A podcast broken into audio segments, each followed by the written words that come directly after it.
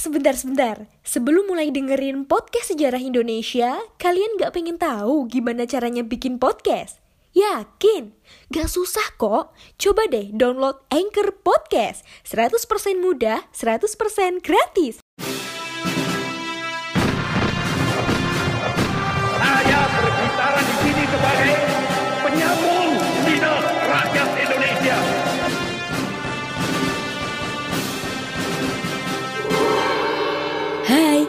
Kalian sedang mendengarkan Poseidon, podcast sejarah Indonesia. Ngomongin masa lalu dengan gaya masa kini. Assalamualaikum, hai, halo teman-teman semuanya. Berjumpa lagi dengan saya Ava di Poseidon Podcast Sejarah Indonesia. Gimana nih kabar teman-teman semuanya? Semoga selalu dalam keadaan sehat walafiat ya. Amin. Teman-teman, karena kondisi kita sekarang masih di musim pandemi, saya tidak akan berhenti untuk mengingatkan ke teman-teman semua untuk selalu mematuhi protokol kesehatan ya, yaitu dengan rajin mencuci tangan, menggunakan masker, dan juga menjaga jarak saat berada di kerumunan. Nah, podcast kali ini merupakan podcast lanjutan dari podcast sebelumnya. Bagi kalian yang sekarang sedang mendengarkan episode Perang Teluk 2 ini, saya jamin kalian pasti penasaran kan bagaimana ceritanya? Daripada lama-lama, yuk langsung aja disimak. Perang Teluk 2 adalah perang yang terjadi di Timur Tengah yang dipicu oleh invasi Irak terhadap Kuwait. Perang ini berlangsung sejak 2 Agustus 1990 hingga 28 Februari 1991. Irak saat itu dipimpin oleh Saddam Hussein. Ia memerintahkan invasi dan pendudukan atas negara tetangganya Kuwait pada awal Agustus 1990. Perang Teluk II pun dimulai dengan serangan udara besar-besaran Amerika Serikat terhadap Irak di bawah nama Operasi Badai Gurun. Loh, kok ada Amerika Serikat juga? Hayo, teman-teman penasaran? Mari disimak terus ya ceritanya.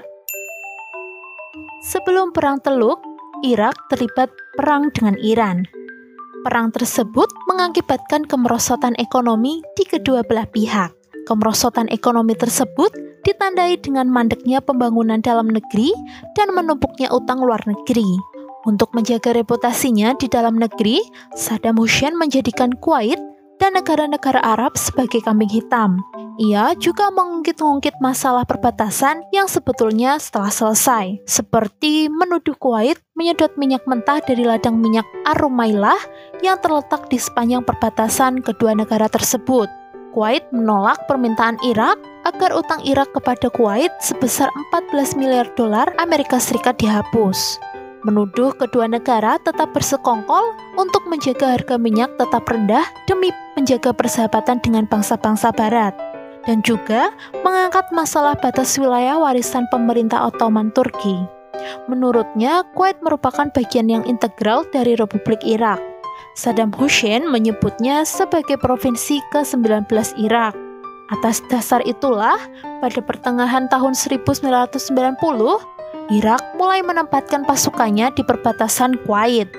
Sebelumnya, Presiden Mesir, Husni Mubarak, memprakarsai negosiasi antara Irak dan Kuwait dalam upaya menghindari intervensi Amerika Serikat atau kekuatan-kekuatan lain di luar kawasan Teluk. Namun pada Agustus tahun 1990, Saddam Hussein memerintahkan invasi ke Kuwait. Saddam Hussein beranggapan bahwa sesama negara Arab akan bersikap netral menyikapi invasi Irak ke Kuwait dan tidak akan mendesak dunia internasional untuk menghentikannya. Namun, Saddam Hussein salah perhitungan. Dua per tiga dari 23 anggota Liga Arab mengutuk tindakan agresi Irak tersebut. Presiden Amerika Serikat George Wilbur Bush bersama dengan Inggris dan Uni Soviet mengutuk invasi Irak atas Kuwait. Pada tanggal 3 Agustus tahun 1990, Dewan Keamanan PBB mendesak Irak menarik pasukannya dari Kuwait. Tiga hari kemudian, Raja Fahd dari Arab Saudi bertemu dengan Menteri Pertahanan Amerika Serikat Dick Cheney untuk meminta dukungan militer Amerika Serikat tersebut serta menyerukan kepada negara-negara anggota NATO untuk mendukung Kuwait. Pada 8 Agustus 1990, pemerintah Irak secara resmi menaneksasi Kuwait. Pesawat-pesawat tempur pertama Angkatan Udara Amerika Serikat tiba di Arab Saudi sebagai bagian dari penambahan kekuatan militer.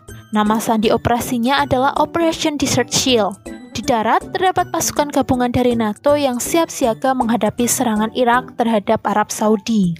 Sementara itu, di Kuwait, Irak meningkatkan jumlah pasukan menjadi 300.000 tentara. Dalam rangka menggalang dukungan dari dunia Islam, Saddam Hussein mengumumkan jihad melawan koalisi. Dia juga mencoba bersekutu dengan para pejuang Palestina. Di saat-saat terakhir menjelang perang besar dengan Amerika Serikat, Saddam Hussein menandatangani perjanjian perdamaian dengan mantan musuh bebuyutannya Iran sebagai salah satu langkah yang diyakini dibuat untuk mengurangi musuh. Oke teman-teman, kita rehat dan tarik nafas dulu ya. Sebelum dilanjut, ada info yang sangat menarik nih buat kalian. Yuk, disimak aja yuk.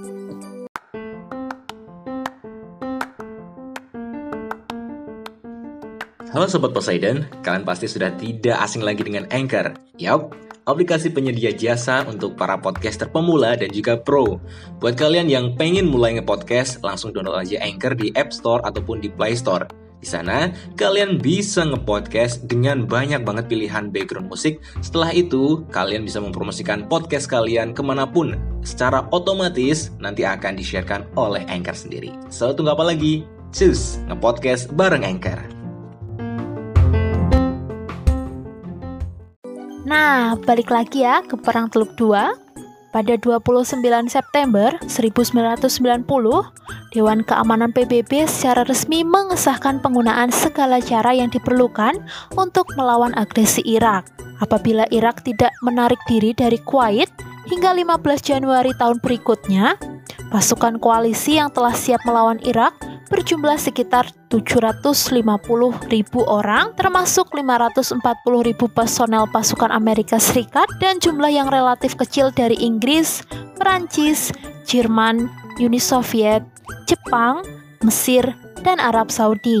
Sementara itu, Irak mendapat dukungan dari Yordania, Aljazair, Sudan, Yaman, Tunisia, dan Organisasi Pembebasan Palestina. Pada pagi hari, 17 Januari 1991, serangan udara masif di bawah pimpinan Amerika Serikat yang dikenal dengan Operasi Badai Gurun menghujani pembertahanan udara Irak. Dalam waktu singkat, jaringan komunikasi, gudang senjata, dan kilang minyak porak-poranda. Amerika Serikat menggunakan teknologi militer terbaru, di antaranya pesawat pengepung steel dan rudal cruise yang disebut juga bom pintar dengan sistem petunjuk laser dan peralatan inframerah pengeboman malam hari. Tujuan serangan udara ini adalah untuk memenangkan pertempuran udara dan meminimalkan pertempuran darat sebanyak mungkin. Pada pertengahan Februari, pasukan koalisi memerangi pasukan darat Irak di Kuwait dan selatan Irak.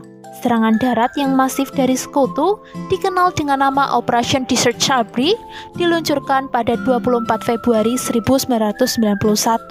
Pasukan itu bergerak dari timur Laut Arab menuju Kuwait dan selatan Irak.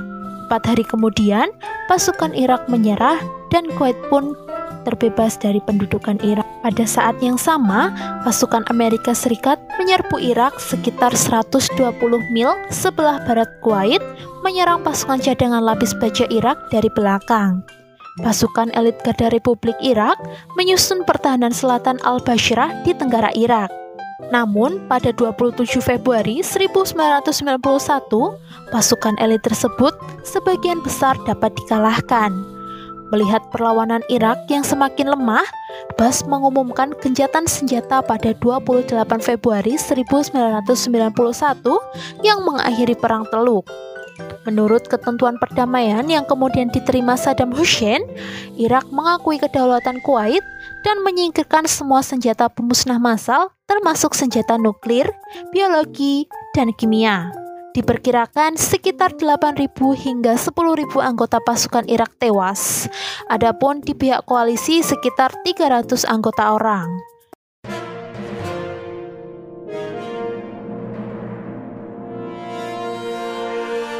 Hai teman-teman, saatnya kita masuk di segmen History Flash. Tahukah teman-teman, sebagian suku Inuit di Kutub Utara justru menggunakan lemari es untuk mencegah makanan mereka beku loh. Karena iklim di lingkungan mereka lebih dingin dari lemari es yang paling dingin. Apakah kalian pernah salah nulis teman-teman? Dan butuh penghapus? Tahukah teman-teman, sebelum penghapus ditemukan, orang-orang menggunakan remah roti untuk menghapus tulisan, pensil, dan tinta. Demikian Story Flash, kita ketemu di episode berikutnya. Jangan lupa untuk selalu mematuhi protokol kesehatan, memakai masker, mencuci tangan, dan menjaga jarak ketika harus beraktivitas. Saya Aulia pamit.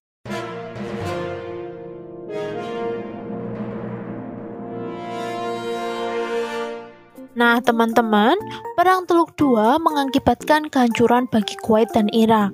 Namun, Saddam Hussein tidak dipaksa turun dari kekuasaan. Para pemimpin koalisi memang bermaksud agar perang itu bersifat terbatas dengan biaya yang minimum. Meskipun demikian, perang itu memiliki efek yang masih tersisa di tahun-tahun berikutnya, baik di kawasan Teluk maupun di seluruh dunia. Segera setelah perang usai, pasukan Saddam Hussein secara brutal menekan pemberontakan suku Kurdi di utara Irak dan Syiah di selatan. Ribuan warga suku Kurdi tewas karena senjata kimia. Di tahun-tahun berikutnya, pesawat Amerika Serikat dan Inggris melakukan patroli udara mengawasi zona larangan terbang di atas Irak. Sementara, otoritas Irak melakukan segala upaya untuk menggagalkan pelaksanaan syarat-syarat perdamaian, khususnya inspeksi senjata oleh PBB. Hal ini mengakibatkan terjadinya konflik singkat pada tahun 1998 setelah Irak tetap menolak penerimaan para inspektur senjata. Selain itu, pasukan Irak secara sporadis terlibat baku hantam dengan pesawat Inggris dan Amerika Serikat di atas zona larangan terbang. Pada tahun 2002, Amerika Serikat yang dipimpin oleh George Walker Bush mensponsori resolusi baru PBB. Ia meminta dikirimkannya kembali inspektur senjata ke Irak. Inspektur PBB kembali memasuki Irak pada November. Di tengah perbedaan pendapat antar negara-negara anggota Dewan Keamanan tentang seberapa baik Irak memenuhi inspeksi ini, Amerika Serikat dan Inggris mulai mengumpulkan pasukan di perbatasan Irak.